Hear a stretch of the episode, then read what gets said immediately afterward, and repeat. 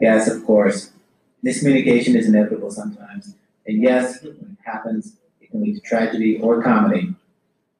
A while back, Better David Sedaris moved to France, where he enrolled in a school to study French.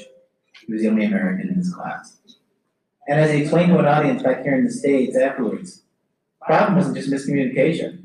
No, no, it was also his teacher, to be kind of mean. Oh, she would throw talk at people and stab someone in the eye with a pencil one day and would hold your homework paper over your head and show everyone the mistakes that you made. Um, so I wrote a story about her and she read it and I got thrown out of school. So this is another story about her.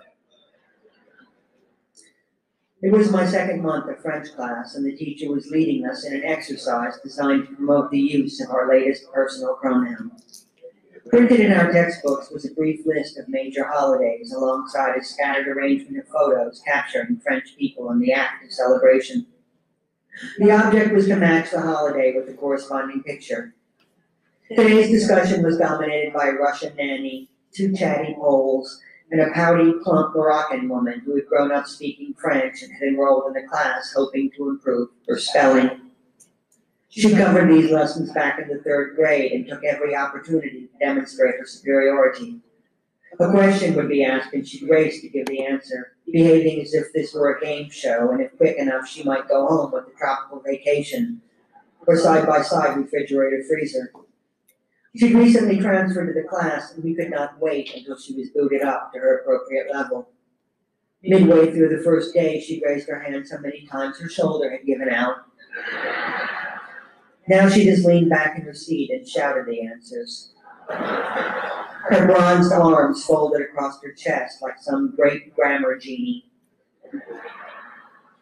We'd finished discussing New Year's Eve and the teacher had moved on to Easter, which was represented in our textbook by a black and white photograph of a chocolate bell lying upon a bed of palm fronds.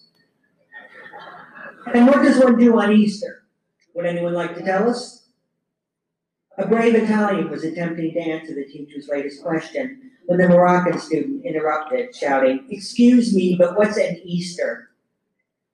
Despite having grown up in a Muslim country, it seemed she might have heard it mentioned once or twice, but no. I mean it, she said. I have no idea what you people are talking about. The teacher then called upon the rest of us to explain. The Poles led the charge to the best of their ability. It is, said one, a party for the little boy of God who called himself Jesus and, you know, like that. She faltered and her fellow countrymen came to her aid. He called himself Jesus and then he died one day on two morsels of lumber.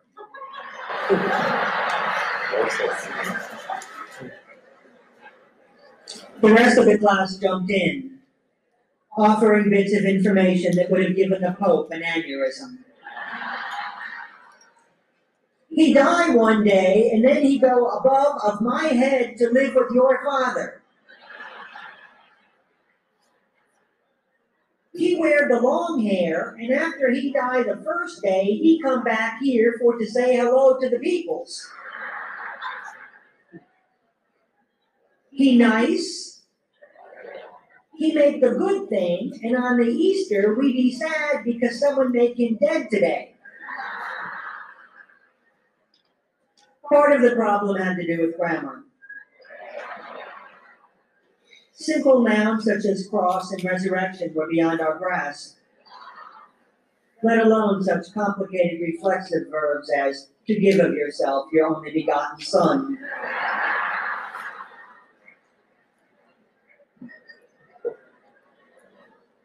Faced with the challenge of explaining the cornerstone of Christianity, we did what any self-respecting group of people might do. We talked about food instead. Easter is a party for to eat of the lamb, an Italian student explained. One too may eat of the chocolate. And who brings the chocolate? the teacher asked. I knew the word, and so I raised my hand, saying, The rabbit of Easter.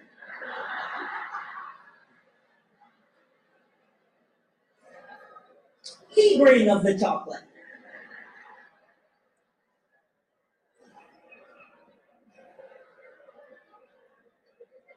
My classmates reacted as though I had pinned the delivery on a house cat.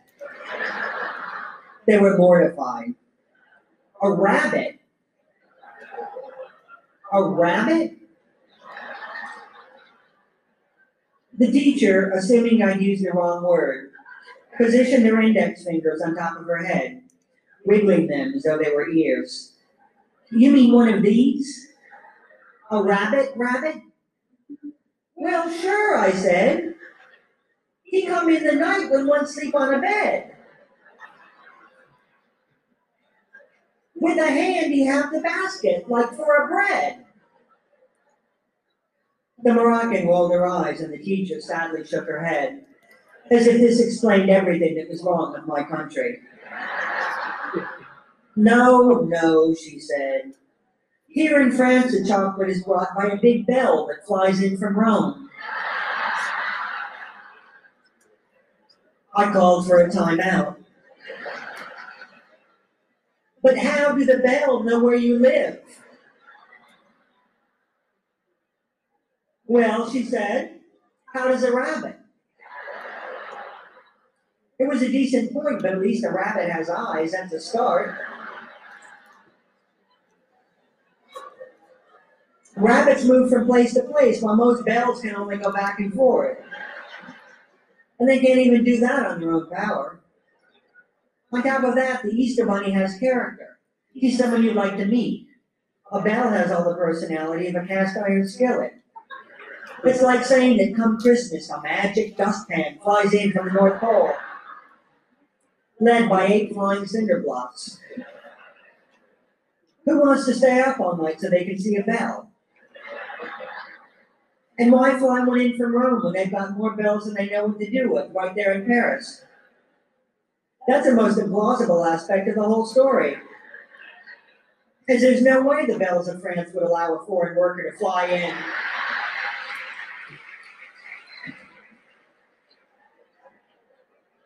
There's no way the bells of France would allow a foreign worker to fly in and take their job. That Roman bell would be lucky to get work cleaning up after a French bell's dog. And how does a bell hold the candy if it doesn't have any arms? How does it get into your house without being heard? It just didn't add up.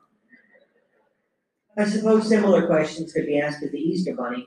I just never thought about it that hard. Nothing we said was of any help whatsoever to the Moroccan woman. Clearly disgusted, she just sat there, her lips positioned as if to spit.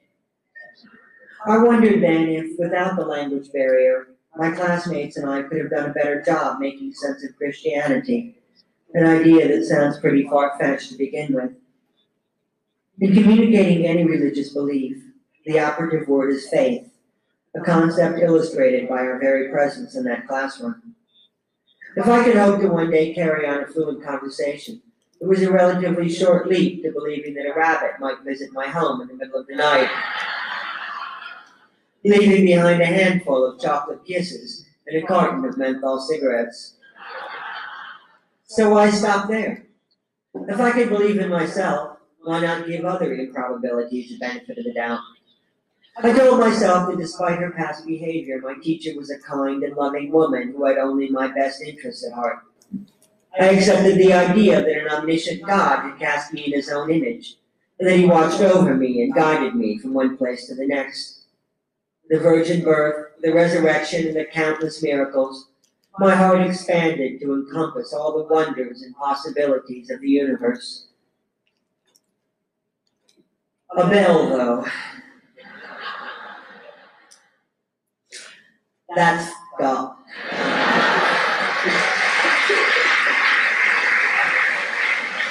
Alright, so you get the idea, right? You put a bunch of people in a room, and obviously they come from different backgrounds. You're gonna have difficulty trying to explain, in this case, they're trying to explain the tenets of Christianity. So, he mentioned faith a couple times, but then you also have belief. I think it's important to respect other And everyone was raised differently, so you're gonna obviously be believing different things. So gotta think about others. So, do you think that showed a little bit in this skit as well? Really. No? Okay, what do you think the main, like, point that David Sedaris was trying to get across with this particular skit? That probably a barrier between everyone's beliefs can how, how you think and how you try to explain And I'm glad you said barrier. What do you think the big barrier was in this particular case? language. Yeah, the language was definitely the barrier, right? Yeah, and so like somebody not hearing anything about what it was. Definitely belief and language play in a role, right? They go hand in hand, like for sure. And it's interesting to bring in the element of language as well, right? Yeah, that's pretty cool. But you definitely saw that from like all these different countries and different beliefs. It's pretty interesting. So yeah. Isaac, what do you think? One of those three questions, do you think, do you have, what do you think of your belief on any one of those at all? Uh, the- on the second question, what role Yeah. does belief have in being an American? Just like the, the group, I don't know how to say, just American people in general have a lot of beliefs. So there's like certain traditions or things that they believe in, you know?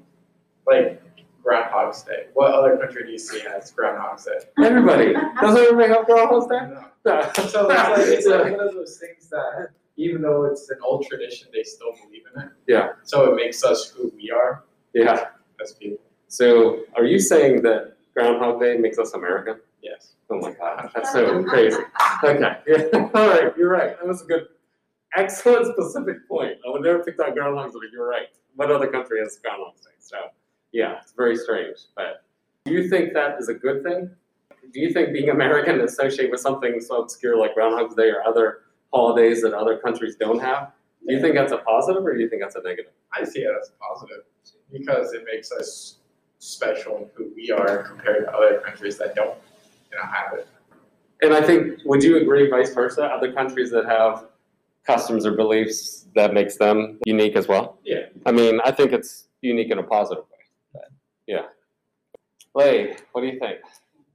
Anything up there, what do you think about this idea of beliefs and custom and then tying it to like being an American? Think about what he said, like the Groundhog Day. Yeah. Or like, what is it? Um, I don't know if other countries have it, but like when we were kids, we would put um money on our, our pillow Oh, yeah, for the tooth fairy. And so, well, we wouldn't put it under, but we would think that the tooth fairy would collect our tooth and put money under there. But in reality, it was our parents. Yeah. So that could be like a role. That could be like a yeah. that makes us American. And that you're bringing that up, it's funny, because if you look close enough, I think, this is a guess, but I'm pretty sure this is true, you could almost find a match for a lot of our stories that are customs in the United States and other countries. It's just like different a little bit, but I've seen, when I've gone looking for them, I've actually seen something similar to that practice. I mean, it's something very similar to something that exists in that country, which is interesting, so. And a lot of times where I thought, oh, this is so unique, unique to us, and actually it was something that was existing all the time in another country if you look close enough, so. talk about the first question, what place impact do beliefs have and take in life? I feel like everywhere, no matter if like beliefs like religious or like if there's superstitions that you may have. Yeah. Every part of your life, your beliefs impact you and they impact who you are, and, like what perspective you see in different situations, how you present yourself, how you um, take yourself to different places, what you are afraid of, what you like are not afraid of, vice versa. Like I feel like it impacts every part of you. Yep. Yeah, I agree. And I think, I, I liked what Khalil said, like he said, he wasn't real religious. But I think that unfortunately, the news and the media play it like if you have belief, it has to have to do with religion. And I think it's a lot more deeper than that. Like beliefs shouldn't, I don't know, I think maybe it's the way social media play it off. It shouldn't have to be, your belief has to be attached to a religion either. I mean, there's a lot of other things that beliefs attached to. I don't, I think you realize that when you go to other countries and you see that in play, then you start to realize that beliefs don't have to necessarily do with just religion.